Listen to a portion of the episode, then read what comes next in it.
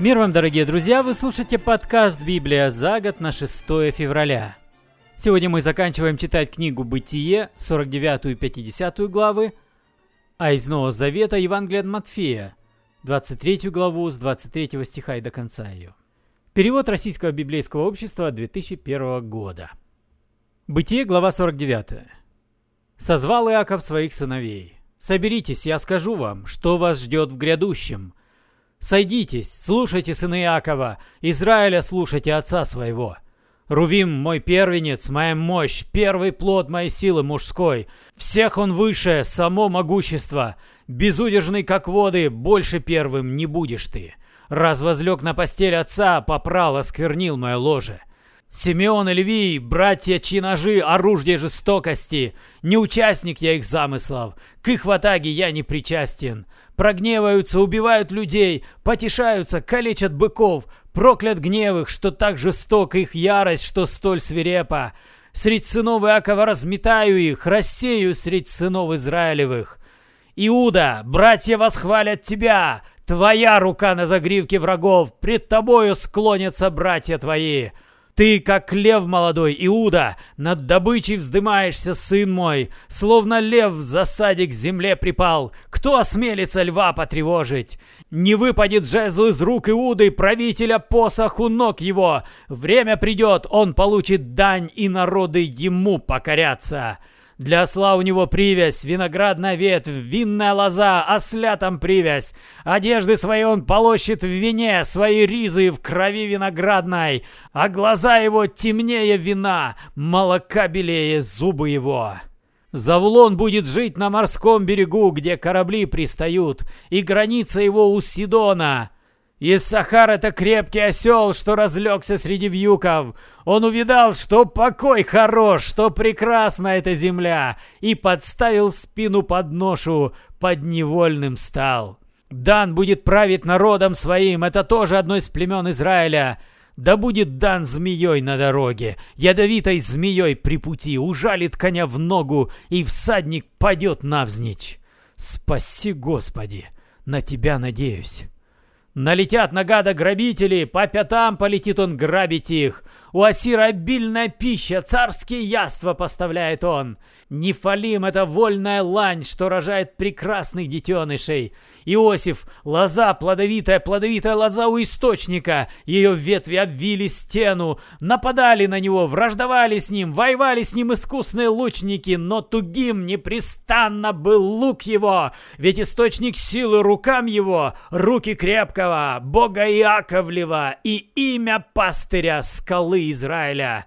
Он твой отчий Бог, Он поможет тебе, Он всесильный, Он благословит тебя. Благословение высокого неба, благословение глубокой бездны, благословение сосцовой утробы, благословение цветов и колосьев, благословение древних гор, щедрый дар вечных холмов. Главу Иосифа да синят, темя избранника среди братьев. Вениамин — это хищный волк. Утром жертву свою грызет, вечером разрывает добычу. Таковы двенадцать израильских племен и благословения, которые им дал Отец. Каждому племени свое благословение. Иаков сказал сыновьям, «Скоро мне уходить к праотцам. Похороните меня рядом с моими предками в пещере, что на поле Ефрона Хетта. Это пещера на поле Махпела рядом с Мамре, в земле Канаанской. А поле Авраам купил у Эфрона Хетта как место для погребения. Там похоронены и Авраам с Сарой, и Исаак с Ревекой. Там я Илию похоронил. И поле, и пещера, что на нем куплены у хеттов. Дав сыновьям такой наказ, Иаков лег на постель и скончался, и отошел к праотцам. Бытие, глава 50. Иосиф припал к телу отца и, рыдая, целовал лицо усопшего. Своим слугам-врачам он велел набальзамировать тело Израиля.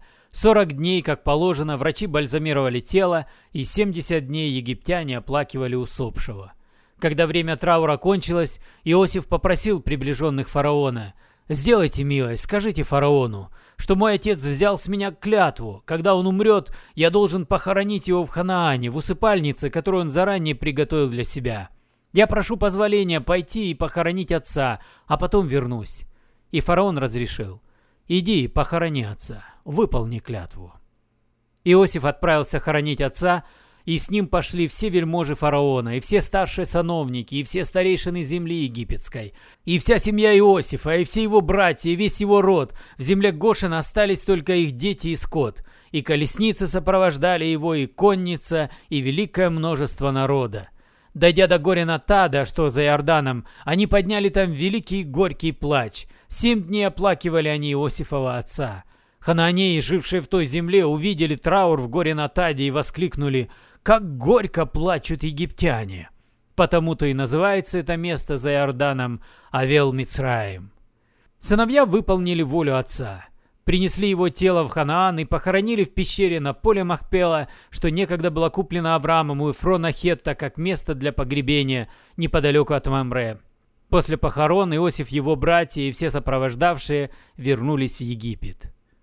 Теперь после смерти отца братья Иосифа задумались, а что если Иосиф по-прежнему зол на нас и захочет отплатить за горе, которое мы ему причинили, и они велели передать Иосифу Перед смертью отец завещал сказать тебе, прошу тебя, прости братьям их грех, их вину, то зло, которое они тебе причинили. Так прости же нас, ведь мы рабы твоего отчего Бога».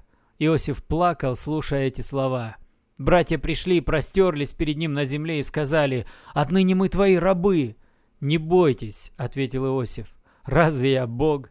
Вы замышляли против меня зло, а по Божьему промыслу оно обернулось добром.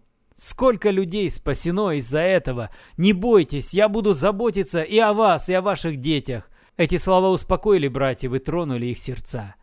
Так Иосиф поселился в Египте вместе со всем своим родом. Он прожил 110 лет. Ему довелось увидеть своих правнуков, внуков Ефрема и взять на колени новорожденных детей Махира, сына Манассии. «Я скоро умру», — сказал Иосиф братьям. Но настанет день, когда Бог вспомнит о вас и уведет вас отсюда в ту землю, которую Он поклялся отдать Аврааму, Исааку и Якову. Иосиф взял сынов Израилевых клятву, что когда Бог вспомнит о них, они унесут с собой из Египта его останки. Иосиф умер в возрасте 110 лет, его останки набальзамировали и положили в гроб в Египте.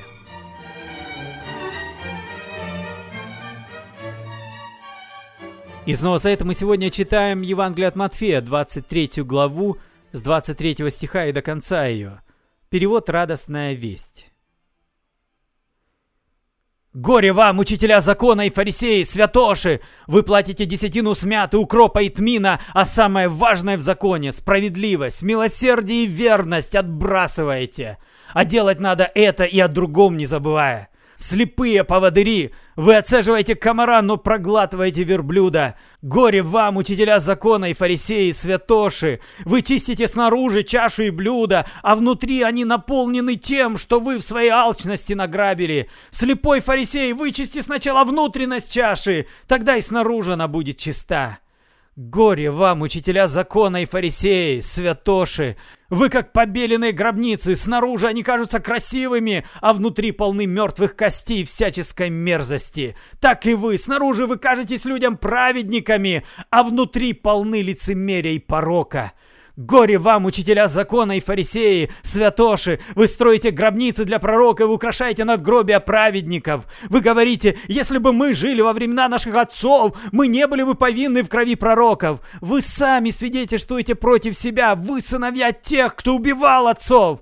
Так завершайте то, что начали ваши отцы. Вы, змеи отродье змеиное, не избежать вам осуждения и ада. Слушайте, я посылаю к вам пророков, мудрецов и учителей. Одних вы убьете и распнете, других будете бичевать в синагогах и гнать из города в город. Так вот, на вас пойдет кара за кровь всех праведников, пролитую на земле от сотворения мира, от невинного Авеля до Захарии, сына Берахии, которого вы убили между жертвенником и святилищем.